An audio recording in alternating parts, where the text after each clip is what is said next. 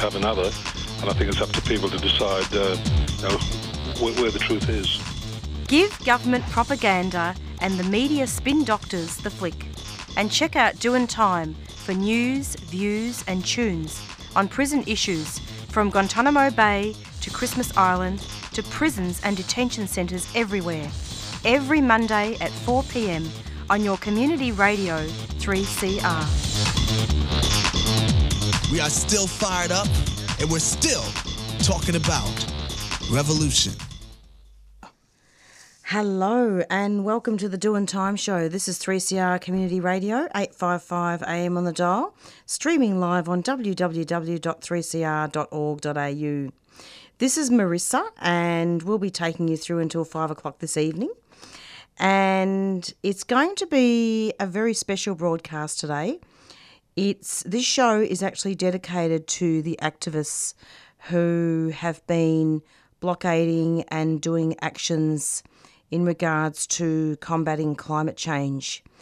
And I'm going to be speaking with a number of people in regards to the over policing of those activists. First up on the show, though, we will speak with Brett Collins, hopefully, from Justice Action. And Brett is going to talk about Mental Health Week and give us a little bit of a follow up about that, and also speak about a detainee in a mental health in a, in a hospital. Um, he, she was a mental health patient and she died 12 months ago. And so we'll be speaking about her inquest. Her name is Miriam, and he'll be giving full details of that presently. Then after that, we're going to be speaking with Sajja from the Flemington Kensington Community Legal Centre, and we'll be speaking with her as a peer support advocacy worker from Police Accountability, the project there at FlemKen. And we'll also speak with her about over policing and some of the uh, draconian bail conditions that have happened to the activists over the week. After that, we'll be speaking with Anthony Kelly from Melbourne Activist Legal Support. And Anthony will talk about this very important network and community resource and also discuss some of the, the issues in regards to what's happening with the climate change campaigners. Six years I've been in desert. Beyond the Bars is 3CR's annual prison project, giving voice to our Aboriginal and Torres Strait Islander inmates right across Victoria. It's good to be here because uh, Aboriginal radio and um, you don't really get to do this much. Brings us all together. Time, you'll get your time to take that first step out that front door to freedom beyond these walls. Make sure And I just want to say thank you yours. to all What's of you cause? for What's giving us the opportunity to speak on the air. bigger the reason, the bigger the calling. Make your commitment and watch things unfold. And you can listen to audio from this year's dissolve. broadcasts and previous years as well. Online at any time, just go to 3cr.org.au forward slash beyond the bars. But uh, also, while I'm here, I'd like to say thank you for all for coming, um, helping, giving us a chance to do this. It's really good, you know. It's been going for a while now. Hopefully, it goes, it keeps going. You know, like it's, it's good that we can do this and um, get our voice out there as prisoners. We can't blame everything on the external, so let's stop looking for it in the hands of the persecutor because real power comes from here and it comes from family. If you would like us to post you a free CD, contact the station on 03 9419 8377.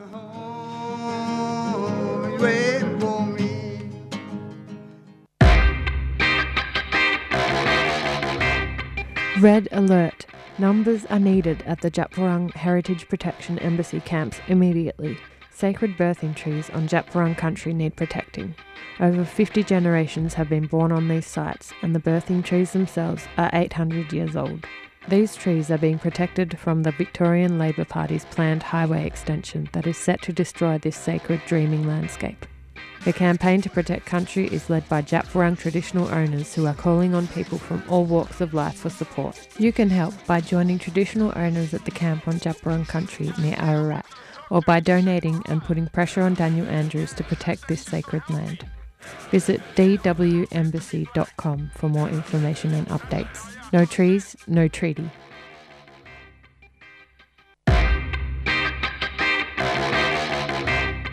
Red Alert most LGBTIQ people experience positive, intimate, and family relationships. However, like cisgendered heterosexual people, some LGBTIQ people experience abuse and violence in their relationships. With Respect is a new family violence service for LGBTIQ plus Victorians, providing counselling and recovery programs for victims and survivors of family violence and help for people using violence who want to stop. With Respect is a partnership between Queer Space, Thorn Harbour Health, Switchboard Victoria, and Transgender Victoria. For more information, visit withrespect.org.au or call 1 800 542 847. With Respect is not a crisis service. If you need immediate help, call triple zero. A 3CR supporter and you're back with the Doing Time show. And we now have Brett Collins on the line from Justice Action. Hello, Brett. Welcome to the program. Yeah, so, so pleased to be back on again. Lovely to have you, Brett. Team. Absolutely. no, it's been it's um, we've missed you. Actually, we've missed your input.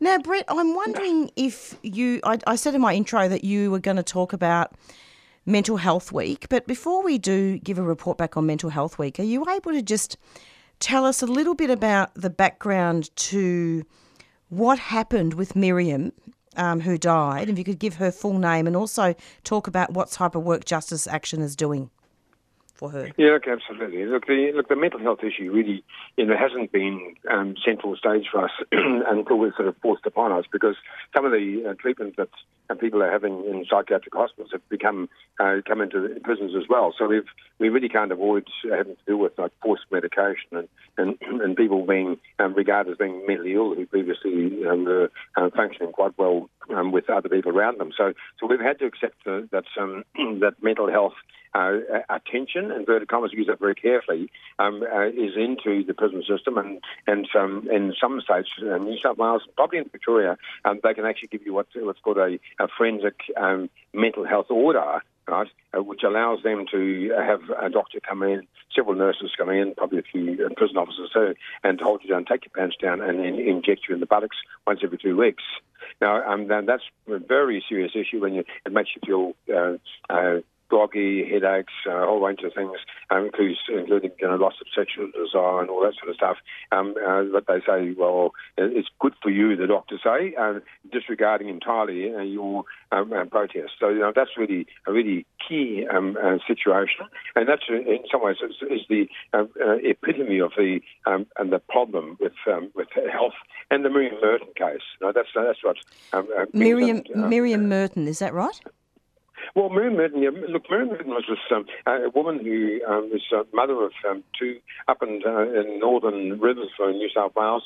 Um, her case was a, a, shocking case that, that alerted everyone and uh, embarrassed the government because it was all captured on CCTV. And uh, she was um, taken, she had um, been charged with no offence. Uh, there she was, she was distraught, uh, taken into the uh, Lismore Base Hospital where she started to lose control of, the, of her bowels. she then, they stripped her naked and um, left her wandering up and down this um, corridor and then falling over um, and hitting her head on the on the walls and um, and uh, and doing uh, hurting herself. Now, and um, but what the CCTV um, uh, footage caught was that this nurse uh, just nonchalantly mopping the floor, mopping up the feces uh, oh. and and the blood on the floor, and just ignoring entirely this poor woman, Mary Merton, who eventually died. Right, and and some, and then the hospital lied to the daughters and said that their mother had died during the night, and and so all these lies which were uncovered when it came to the uh, CCTV, and then they saw, oh, they said just show the media this, and everyone was horrified, and the and the, the two ministers involved, Minister for Mental Health and Minister for uh, Health, uh, and the chief psychiatrist, all said that the culture of uh, mental health in New South Wales, and look, it applies to all states and territories, and they said is appalling. It shows uh, callousness, disregard for um, the uh, the actual consumer consumers themselves, um, and that uh, and there was a lack of direction in mental health. And look, that's exactly what we've um, had Absolutely, saying. been saying for- absolutely. yeah, and so- Brett, was this this happened about twelve months ago? The death, and is that Uh, right? Well, look, the, the inquest happened about 12 months ago, and it's Okay. actually been the subject then of um, a couple of reviews because you know, it was very easy for um, people initially to say, oh, it doesn't matter too much. and But then when the ministers came out and said, look, this is, um, they were so shocked by what they saw, and they could see that it wasn't just a one-off um, case of one nurse. It was just that was the, the way people were being treated in these um, little little alcoves where people are and, and vulnerable. They said, no, there has to be a, a, a root and branch change in mental health. And and we came in strongly because we've been uh, very close to a whole lot of cases which have been uh, involving involuntary medication and people being secluded and all that sort of stuff. So we, we came in very strongly and ended up with a meeting with the minister, agreements for change on certain things, uh, like, for example, everyone to retain their phones. So instead of actually being um, taken out of off the streets and, and then stripped naked, taking everything from you, they can retain your phones in some areas, not completely, right? But, Yeah. um, but So, um, you've- negotiating. Yeah, so you've ta- it, it's really cool. I mean, you've talked about a number of issues here. You've talked about forced medication. You've discussed um, some of the problems that happen in mental health institutions and some of the, the things that need to be done to overcome that. But I suppose I just wanted to take you to the inquest now. And have the findings actually been handed down from the inquest? Oh, yes, they were. Oh, no, no, the findings were handled down. But so even then, even though the coroner had exposed it, the, the strength of what happened was that, that the media uh, picked it up. So that was the importance. And, and Absolutely. on the, yeah. Well, but I front page of suppose I, I just wanted to, sorry, Brett, I just wanted listeners to, to be made aware of what some of those findings were. When did Miriam die initially?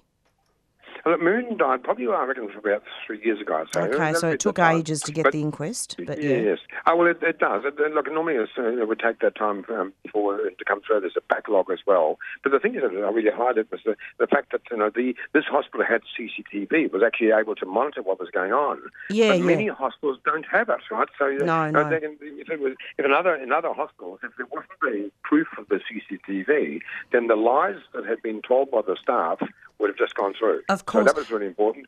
Uh, Absol- and access yeah. to the media, the media had to see it as well. And the other thing is that there's uh, quite a lot of things that we highlight in this process. One was actually having access to your phone, so you have independent communication with your friends and your family. That that's it can all, should always be there. There's no reason for it not to No, you're right. You're But, uh, right.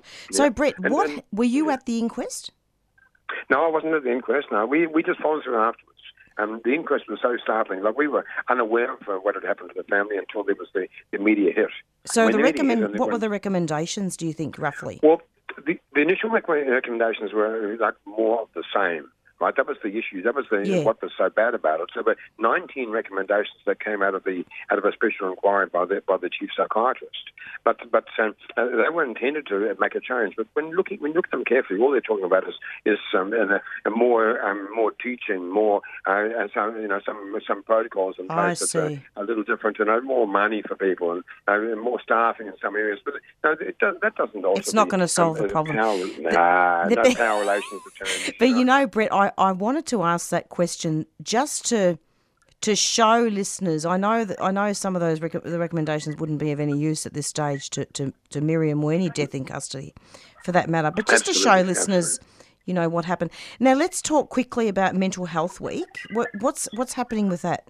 What happened with that? Sorry. Look, look, mental health is uh, like a significant course. You know, we, it gives us the chance to highlight the sort of work we're doing. So, I, like last week, I was in the Forensic Hospital, which is the highest security hospital here in New South Wales, representing one of these, um, one of the prisoner, a prisoner called a guy called, a, sorry, a patient. He's not a prisoner, he's a patient. But you know, many many um, people in in prison are in the same conditions um, as uh, this guy called Saeed Disfuli. He's done 18 years, 18 years out of for doing something which, which um, the lawyers reckon would cost only like three and a half years or so in, the prison sentence. So he's he's um, you know been because he's an uppity guy, you know, wants to um, you know to uh, argue for himself and doesn't want the medication and whatever. He you know he's actually been there a lot longer. He's you know showing uh, Yeah, uh, yeah. more backbone than, than people want. So they they quadrupled his medication. Right, they they're trying to force things on him that um, previously had failed, and like, given him headaches and all sorts of things. He's he's got um, he's got high blood pressure. He's got he's got um, uh, he's di- got diabetes. His side effects of the medication, everyone acknowledges it, uh, but they say these medications are good for him, they say. So we, we've come up with a, another alternative. We said, look, there's, there's no reason why he shouldn't have a, some a plan, a personal management plan, Yes, where yes. what he wants to do is what they are listening to and considering, instead of having their own management plan where they, where they decide, no, this guy's going to have to bend over every two every two weeks and cop an injection that he doesn't want. So, so that was that's a job in progress. But once every six months they have those reviews. We're back up in front of him. We actually have offered for him to come in here to work into Justice Action as part of our team, and we'll, we'll see exactly how that goes. Brett, that's amazing. Uh, Thanks so much. And, and as usual, you guys do really great work. Um, and thanks so much for, for coming onto the program. Is there any final things you want to say?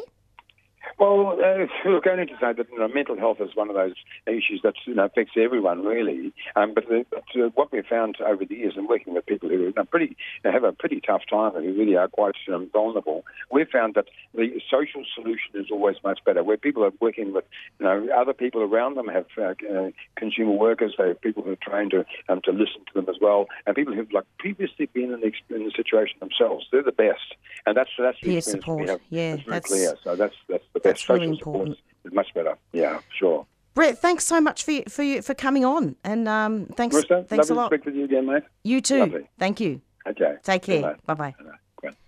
And that was Brett Collins from Justice Action speaking about the the terrible death in custody of um, of Miriam and who who recent who had an inquest about twelve months ago.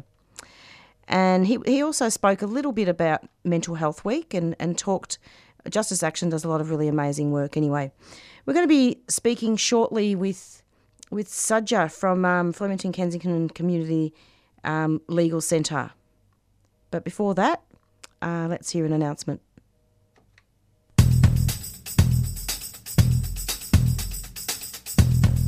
From October the 28th to the 31st, some of the worst climate criminals will be gathering for the International Mining Conference, IMARC, at the Melbourne Convention Centre. Blockade IMARC is an activist alliance committed to putting a stop to the mass destruction caused by extractive industries across the globe and the harm they cause to communities and ecosystems. We need your help to be part of this blockade. Find out how at blockadeimarc.com or check out our Facebook page, Blockade IMARC, a 3CR supporter.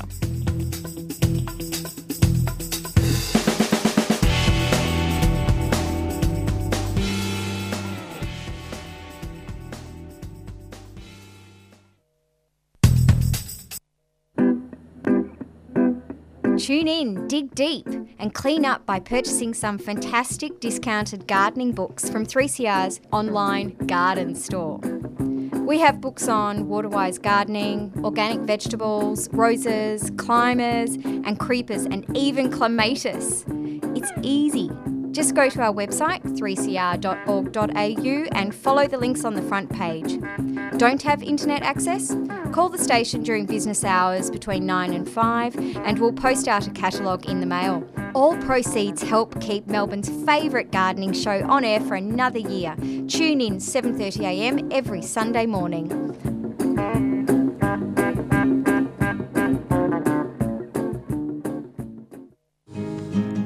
See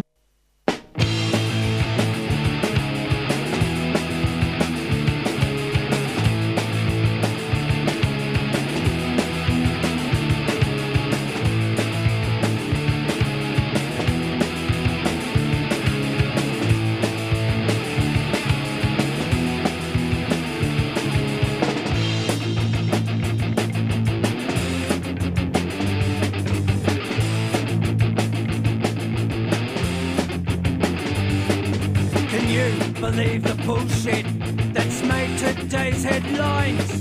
From the front page to the back page, it's just a pack of lies. A bunch of rich pricks telling us what they want us to hear. But the world that they present to us is not as it appears. Is it true? Or did you read it in the right wing press? Is it true?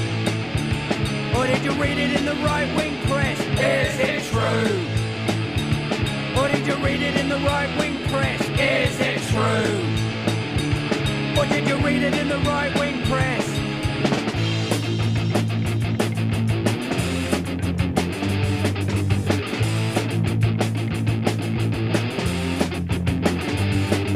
A daily dose of fantasy in a world of make believe.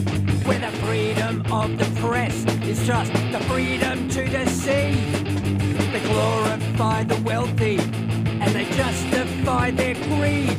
While they ridicule the powerless and those who live in need. So is it true?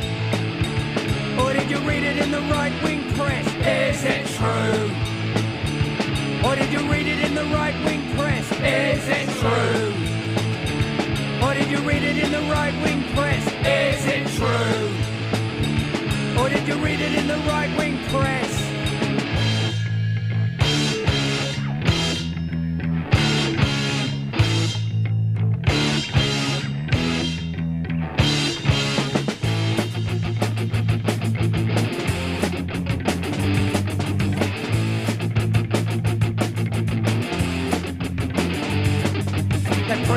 Same old garbage and they bang the same old drum. The cops are always heroes and the rest of us are scum. Spreading racist bullshit, so we fight among ourselves. The rich end up in power and the poor end up in cells. Is it true? Or did you read it in the right wing press? Is it true? Or did you read it in the right wing press? You read it in the right wing press? Is it true? Or did you read it in the right wing press? It's not true. And you're back with the Doing Time show. And we're going to be speaking with Sajja pretty soon. She's the peer support advocacy worker um, from Flemington Kensington Community Legal Centre. She may wish to correct me on the title, and we'll speak to her very soon. But before. Hello, Sajja. Welcome to the program. Hi, Marissa. Thanks for having me. It's lovely to have you. And uh, just for the benefit of listeners, this is a special show dedicated to climate change activists.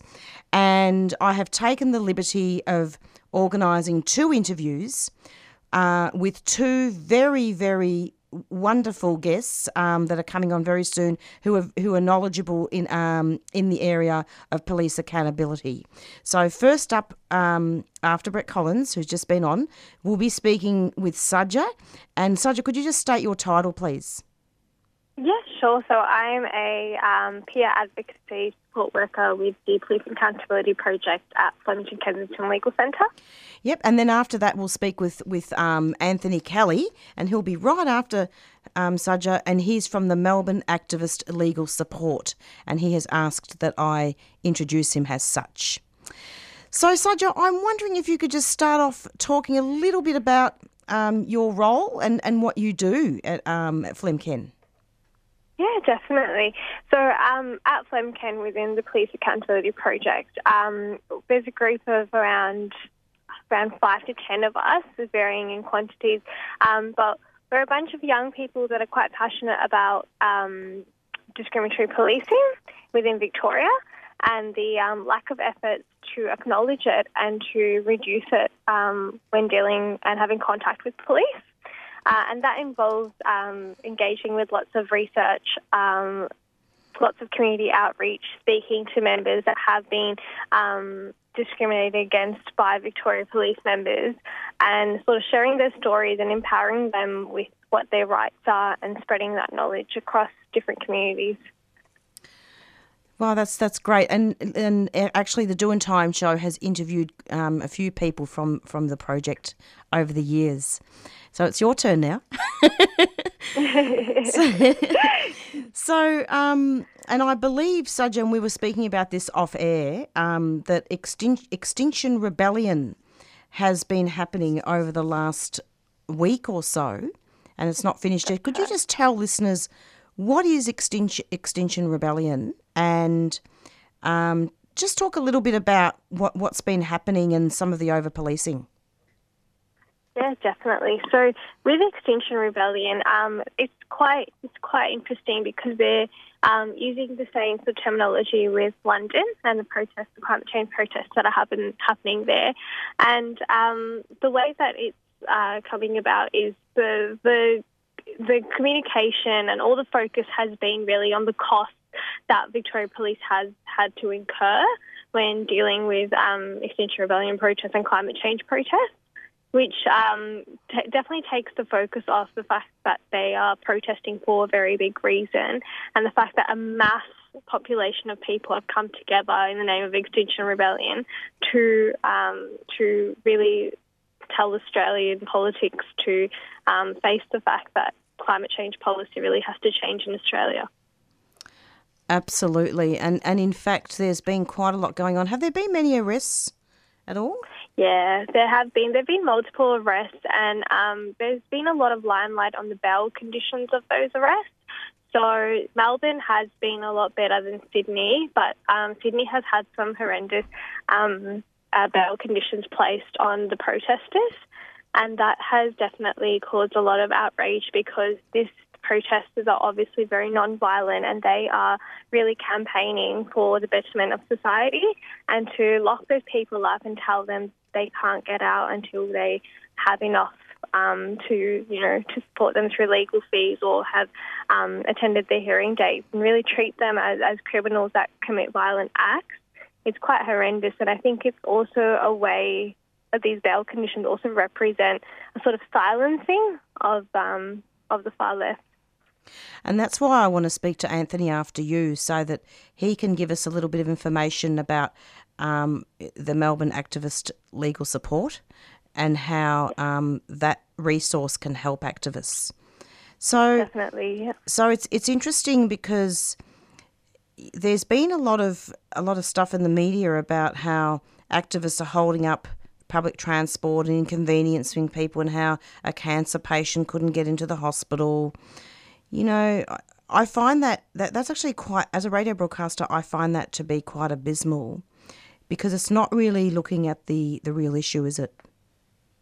No, it's not. It's not at all. And um, I think that, uh, like Australia does have, Australian media definitely has a very, very big issue when it comes to climate change communication particularly focusing on, um, you know, things like that, like as you mentioned, you know, cancer patient not being able to enter into a hospital, or particularly the cost that, you know, Victoria Police has had to incur because of the protest. Um, it just goes to show that the angle that the media constantly takes, and this is across the Herald Sun, the Age, even the Guardian, um, and various other, you know, uh, media outlets, have really pushed this sort of um, communication, this sort of discourse. And it, and it does make you step back and think that what's happening to the actual reason and that the actual reason these protesters are wasting their, not wasting, but using their money and their time yeah. to do this. Why Yeah. aren't we talking about that? And why isn't the media taking any sort of accountability to, to even educate the public on why exactly these protests are happening rather than all the negative side effects from the protests? Absolutely. And and why is it that you know, I was just having a look at the um, Guardian Australia, and there was a really excellent article in there quoting Kevin Rudd, and, and he says that three of the world's biggest hmm. mining multinationals have run sophistic- sophisticated operations to kill off climate action in Australia, and he says that it continues to wield day to day influence over government through a vast lobbying network, mm-hmm. and talks about the fact that the Murdoch media is a really bad mm-hmm. influence. Yeah, definitely, Marissa. I was actually reading one of his articles, doing a research paper on it long, not long ago, and I quoted Kevin Rudd as saying that Australia has had a problem for decades, and that is Murdoch. and um, it's, it's becoming more known and more spoken about, which is great, but I wish there was something more that can be done about it. And I think that's when we have to sort of microscope and look into ownership, media ownership laws, and the way that um, the saturation of media ownership in Australia currently, it really does uh, make you question whether um, you know whether the democratic country that we you know call ourselves to be, whether we're actually um, reflecting that in the way we communicate to our public. Absolutely. And what do you think is the role of the Police Accountability Project in regards to the climate change protesters? Hmm. Yeah, great question, Marissa. And I think um, it's really interesting to sort of sit back, reflect, and explore that because with police accountability, we are very much about focusing on racial um, discrimin- uh, discriminatory policing, but using what's happened to climate change protesters, it puts a different angle on it, and it really does show perhaps that rather than um, racial aspects will definitely be there, but there's also the aspect of this of the left and the right, and it very much shows that um, that Police Accountability Project, while we're working with these protesters um, who have, you know, been under horrendous bail conditions and who have been mistreated by Victoria Police because of, um, you know, their uh, outlook on climate change, does make you question and ponder whether the um, whether the far right agenda and whether the far right outlook is quite widespread within Victoria Police, and whether that actually contributes to discriminatory policing, which is what we deal with. And how would that would that contribute to discriminatory policing? Do you think? Um, I think because uh, perhaps having, I mean, being someone if, if you sort of change perspective and you think um, someone with a far right perspective, they're often not going to like coloured people. They're often not going to like, um, you know, people who aren't Anglo-Saxon mainstream. They're often not going to like um, climate change discourse. They're often not going to like a lot of the progressive um, topics and discussions that um, take place within the left. So I think almost you know that link can possibly be made, obviously depending on a lot more research, a lot more evidence, but it is something that you could possibly assume, and you wouldn't be wrong for assuming. Absolutely, and in fact, what it sounds like to me that you're saying is that it's in regards to also the demonisation of activists, and as the union says, an injury to one is an injury to all. And mm-hmm. is that what you're trying to say? That it's it's demonisation that basically, if someone's an activist, then um, they're treated differently. Um, I agree with you, Marissa, and it is what I'm trying to say, but not completely because sure. when we look at the activists and I say that with quotation marks because um, when they came out when um, Milo was speaking and they were um, spreading and spewing hate speech, we saw Victoria Police pretty much defending them and, and oh, creating yeah. a barrier around them. And so, in that sense, I wouldn't say that they have this perspective towards activists in I think it's just specific activists, and that's sort of where I link back to the political um, thoughts so I think those the activists that come from more of a left wing, um, you know, political thought, um, they usually get a, a lot worse treatment. Um, than activists that come from more the right wing, and I, and I guess oh, just making course. a direct comparison between those activists that were there during Milo. Oh, certainly um, not. I certainly wasn't insinuating that, um, Saja. Yeah. I, what, what I was trying to say there is that, you know, the, it, there is demonisation, and I'm glad you've been specific about that because you know, there's probably listeners that have just tuned in that that probably wouldn't know what we were talking about. So it was good that you were quite explicit in, um, you know, looking at the the the Milo activists who who who, yeah, yeah, I see what you're saying. Yeah, Yeah. it's definitely um, something that you can really explore and flesh out, and I think it has a lot of different angles to it. Um, but it, it is a very looming and scary thought that Murdoch media isn't isn't very far behind in influencing Victoria Police and, and individual right. members within Victoria Police, and that obviously is reflected in how they react towards, in now in this instance, climate change protesters. You know, that's very true what you're saying. And following on from the point that you made before about about um, you know some activists being treated differently, there are activists also who call themselves activists. The fascists call themselves activists as well. Yeah, exactly. Yeah, and exactly, and they get senator support, right? yeah, no, I see. I see what you mean, and Yeah. you know, I'm glad that you you were able to point that out. Now, shortly, we're going to be speaking with Anthony more about the um, the bail conditions and looking at at the supports that people can access. But in in your own um, words, what what do you think has happened with all the the locking up and the bail conditions? Mm, I think um, I think there's been a lot of public pleasing. So in that sense, I feel like um, given that the media is really perpetuating this idea that the public and, and the media is angry with the fact that Victoria Police's you know three million dollars was used up by um, dealing with the protesters. There's a lot of sort of public pleasing where I think, um, you know, people in the legal sphere um, are making decisions where um, they don't get a lot of public backlash. So, you know, if they let the bail conditions go or if they make minimal re- arrests, then the media might then turn around, and I'm saying Murdoch media, turn around with headlines saying that, you know, Victoria Police went too easy and this disruption happened, that disruption happened, and, you know, we're not strong enough, we're not staunch enough, you know, we need a more hardline approach. Um, so I think to avoid that, um, the bail conditions and the arrest and everything that has happened has really just been um, to keep media quiet and keep a very, um, I guess I would say, right winged section of the public happy. Um, but in in the process, it's really, really silenced. Um, it was attempted to silence uh, people that are speaking up about things that are international issues and have um, and have been internationally acclaimed.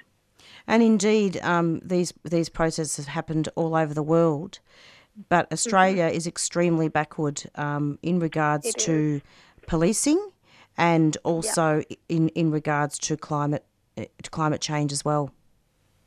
Yeah, definitely, definitely. Would you? What, what do you feel, Marissa, about the fact that um, the arrests and the bail conditions were done in to, to sort of silence um, public outrage? Oh, the the bail conditions are dividing people, and it's Mhm. dividing our movement because you know people are not allowed to talk to other people. You know, one young piano teacher in Sydney isn't even allowed to talk to her mother until the her trial, and the the arrests are over the top. They're, they're draconian, aren't they? hmm Definitely. And you know, it's it slows people down when they go to court, doesn't it? Uh, You know, dissent is criminalised. Wouldn't you agree with that? Yeah, yeah, definitely. That treatment of, of hardline criminals, um, it really makes you stand back and question what exactly they're trying to achieve um, through putting protesters and activists through such a harsh um, justice system. Harsh indeed, and and in fact, if you really want to look at the law and the way that law is changing, this could also be a, a ground map for, um, you know, politicians and, and government to get rid of more of our civil civil liberties. Not that there's many left, and Mm. uh, and and look at. You know, getting getting like America, where you know phones are Mm. going to be tapped, emails going to be tapped, stuff like that. Mm. Oh, definitely. Yeah, yeah.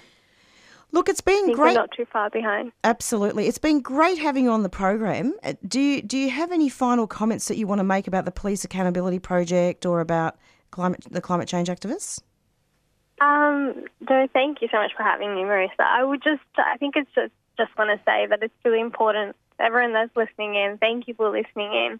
And um, it's just really important for us to educate ourselves and, and get to know the other perspective, the perspective that's usually hidden and not so widely available. Um, and particularly when it comes to things like you know, current events of climate change um, and the way that, um, you know, the police have reacted to it. I think it's up to us to sort of scream because if we don't scream, then they're going to bark louder.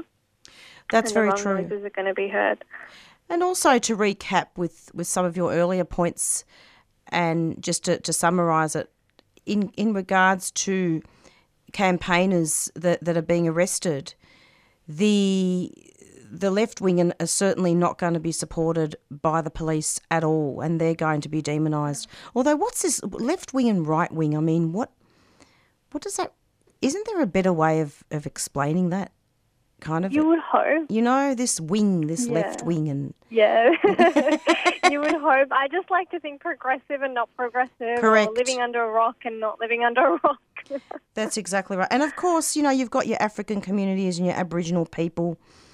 You know that they're they're going to be. Um, you know, there's also that racial profiling as well. Mm. Yeah, definitely. So um, the Police Accountability Project deals with a lot of racial profiling, um, particularly against African Australians and, and Aboriginal um, community members. Um, and if you do have any inquiries or about anyone, um, a family member or yourself or anyone else that you know of, heard of, who have been racially profiled and discriminatory policed um, by Victoria Police, please do reach out, reach out to us. All of that information matters dearly to us. And what's the website for that and the phone number? Um, it's policeaccountabilityproject.org from memory. Um, but just Googling Police Accountability Project or PAP should hopefully do. Good on you. Soja, thank you so much for the program. And I believe you're studying to be a lawyer. We need lawyers. Don't give up. I am not. Thanks, Marissa. Hopefully, I don't do crazy. I don't go crazy by the time I'm done. See you in the street sometime and ca- and keep up the good work, everybody. Thanks a lot. Thanks, Thanks. Marissa. Thanks Bye bye. so much. Bye bye. Bye. And that was uh, Saja from um, Flemington Kensington Community Legal Centre, and she works for the Police Accountability Project and is a peer support advocacy worker. 3CR.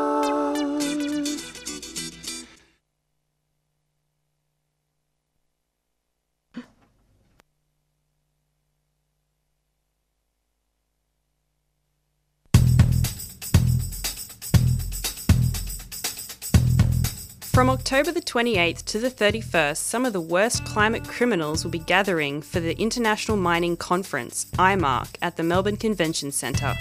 Blockade IMARC is an activist alliance committed to putting a stop to the mass destruction caused by extractive industries across the globe and the harm they cause to communities and ecosystems. We need your help to be part of this blockade. Find out how at blockadeimarc.com or check out our Facebook page, Blockade IMARC, a 3CR supporter.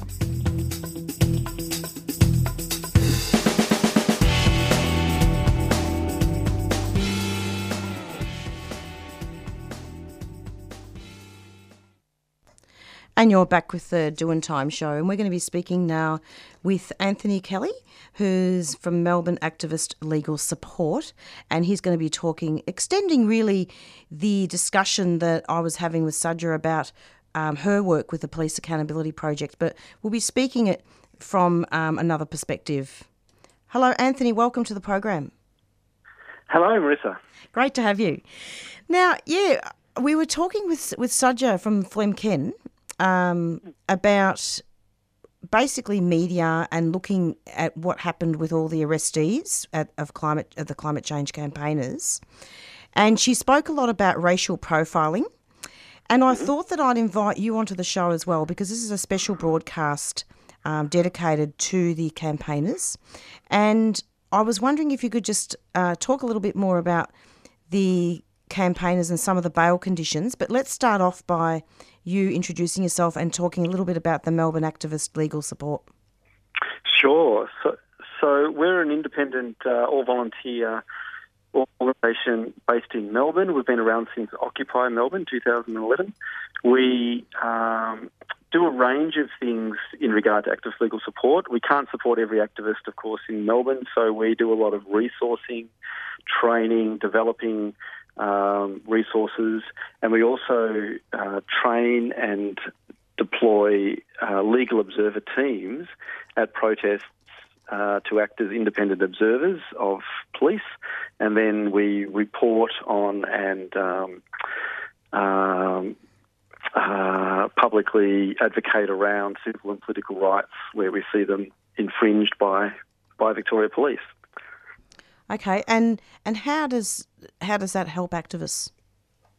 Well, activist legal support in general is really critical. Um, activists all the time at some point will come up against the legal system, whether that's having a stall in the Bourke Street Mall or or uh, walking on a march or or getting arrested or a whole range of different things you come up against the police and the legal system.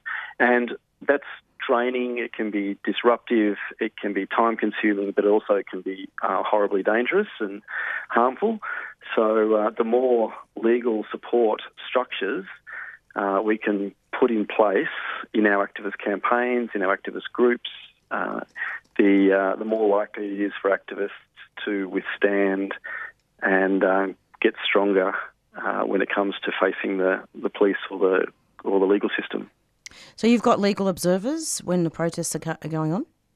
Yeah, that's right. Yeah, so we do specific training for legal observers, and we uh, and they wear pink vests.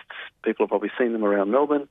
We are specifically there to look at the police and protective service officers uh, about what they're what they're doing, what their conduct is, how they um, place themselves, how many there are, uh, what they might do in relation to the protest, and then we might either we record evidence, basically photo, photographic evidence, and make notes, and and uh, then we um, do a whole range of things basically with that evidence after the protest.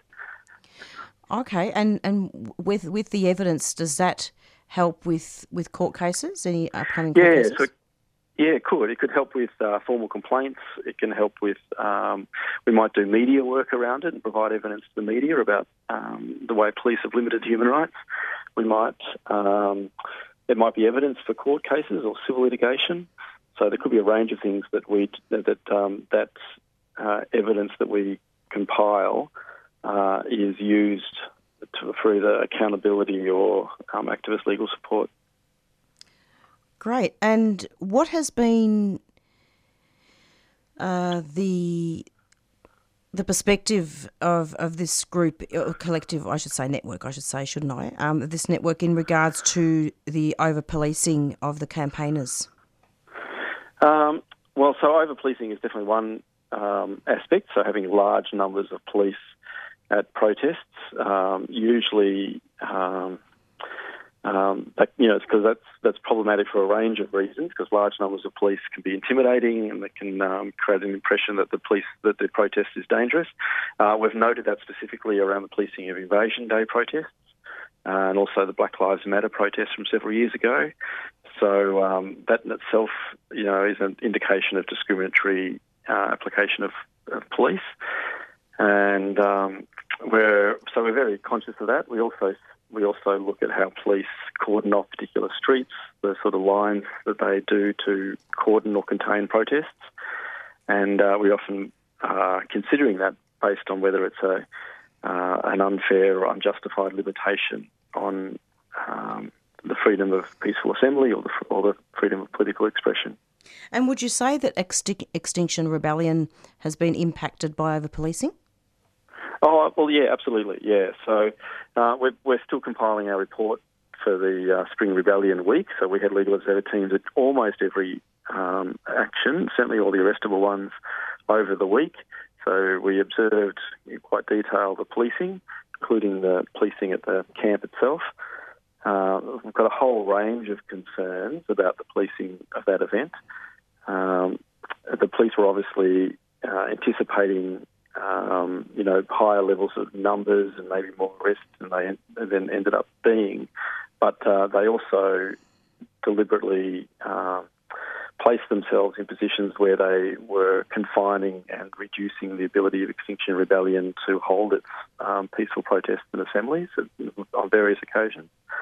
And whether that was justified or not, ultimately it's up to a court to decide. But we we um, believe that much of the uh, the limitations of the cordoning and containing were unjustified, and um, uh, also just the degree of um, uh, collusion they had with City of Melbourne councillors, uh, with council uh, authorities. So they were using various council bylaws, not only against the um, the camp itself, but against the use of um, megaphones and sound equipment in some of the protests. So they were actually they had uh, council, like City of Melbourne councillors in, embedded with the police units uh, and enforcing various um, local bylaws that shouldn't really have been used against protests.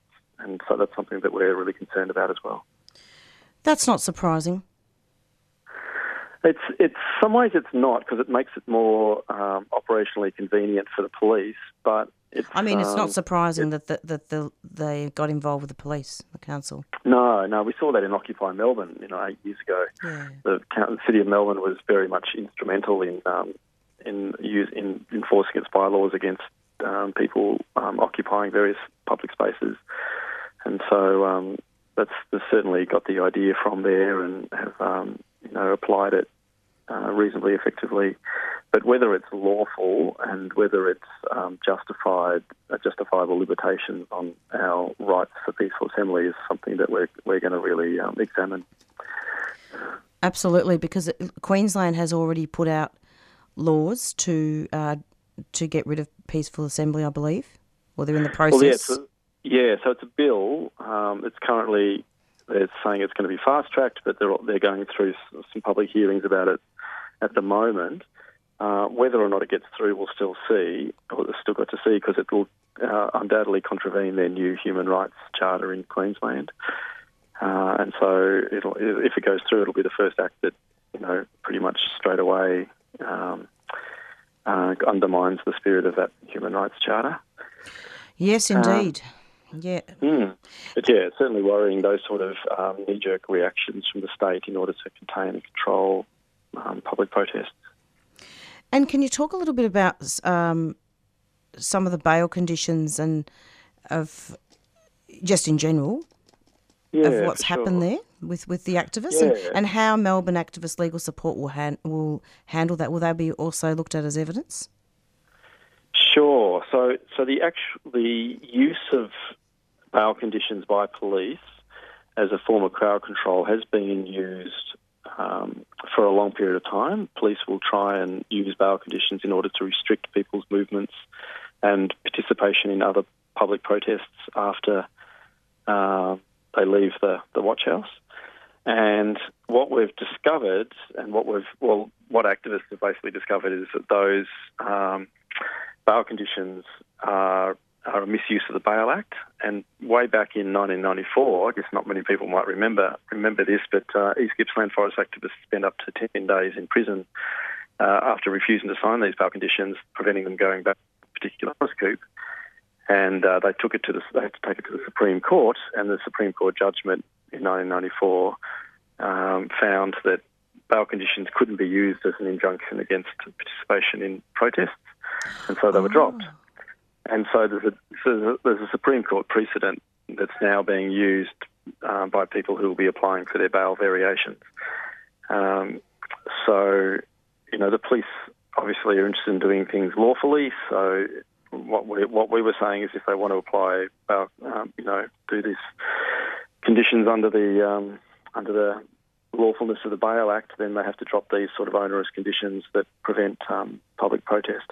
Now, in Sydney, the, the bail conditions were very different to the ones in Victoria. Victoria, they were quite specific and they were uh, consistent across the board, but it was about not um, participating in disruptive protest events on the streets and sidewalks of the of Melbourne. Um, in Sydney, though, they had other uh, you know aspects about a whole blanket ban from the CBD and not associating with people from the same activist group. So uh, they were significantly more problematic in the in Sydney. Um, but again, it was up to people refusing to sign them and taking them to a magistrate, which um, got them uh, revoked.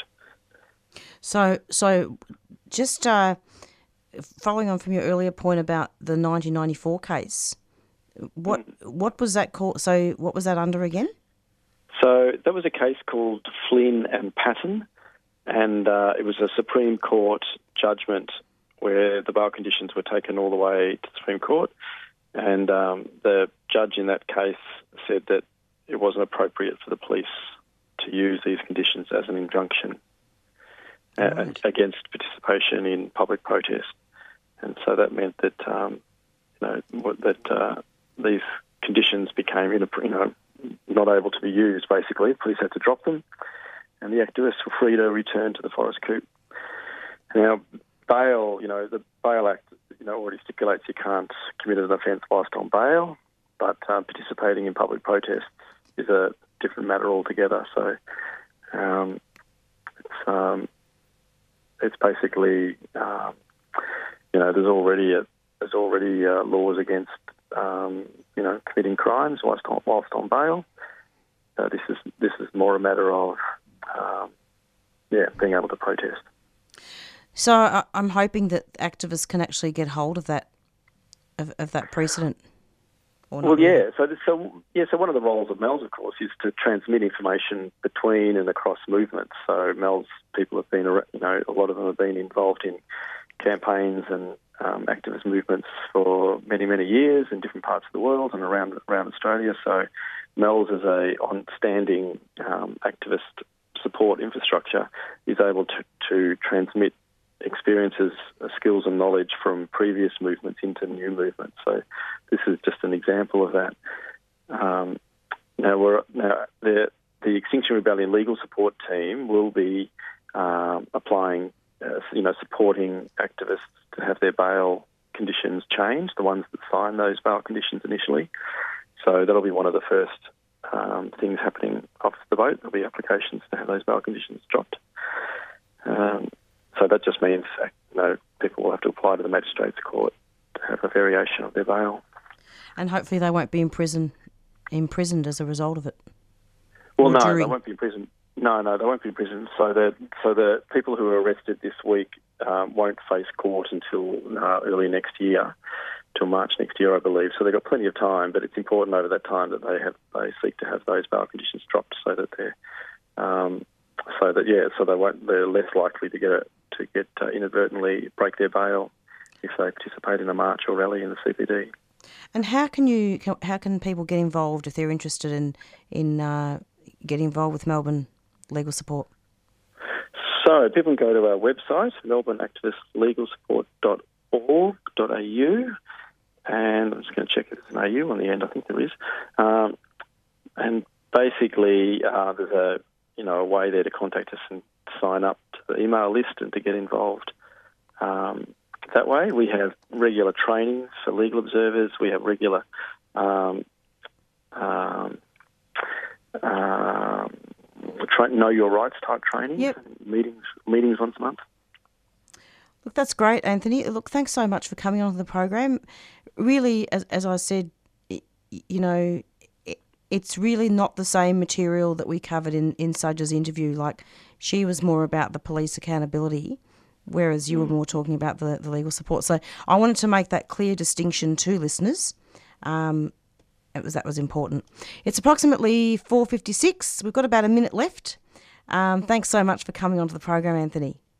Thank you, Marissa. Thanks a lot. Take care. You too. And that was Anthony Kelly from Melbourne Activist Legal Support. And he was speaking a lot about the bail conditions of activists. And just as a, a postscript to the interview, well, not to the interview, but to the broadcast, um, just wanted to talk about very quickly Dr. Holly Champion, who's a young piano teacher living in Sydney. She had never been in trouble with the law, and her bail conditions stated that uh, she wasn't allowed to talk to her mother, who was also a member of Extinction Extinction Rebellion.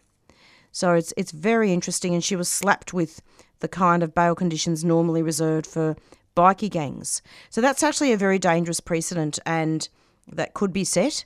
And it, really um, parallels with some of the the people in America, not just activists, but also people that are left prison that have to sign um, conditions, and that can really impact on, on activists as well um, when they can't even go and see their friends or associate with people.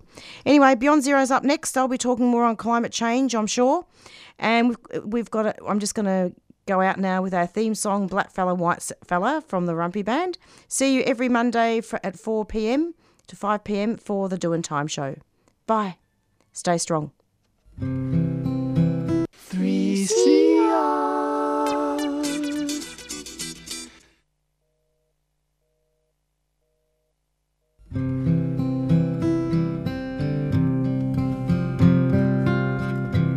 Unable to locate that song, so we'll do the next best thing.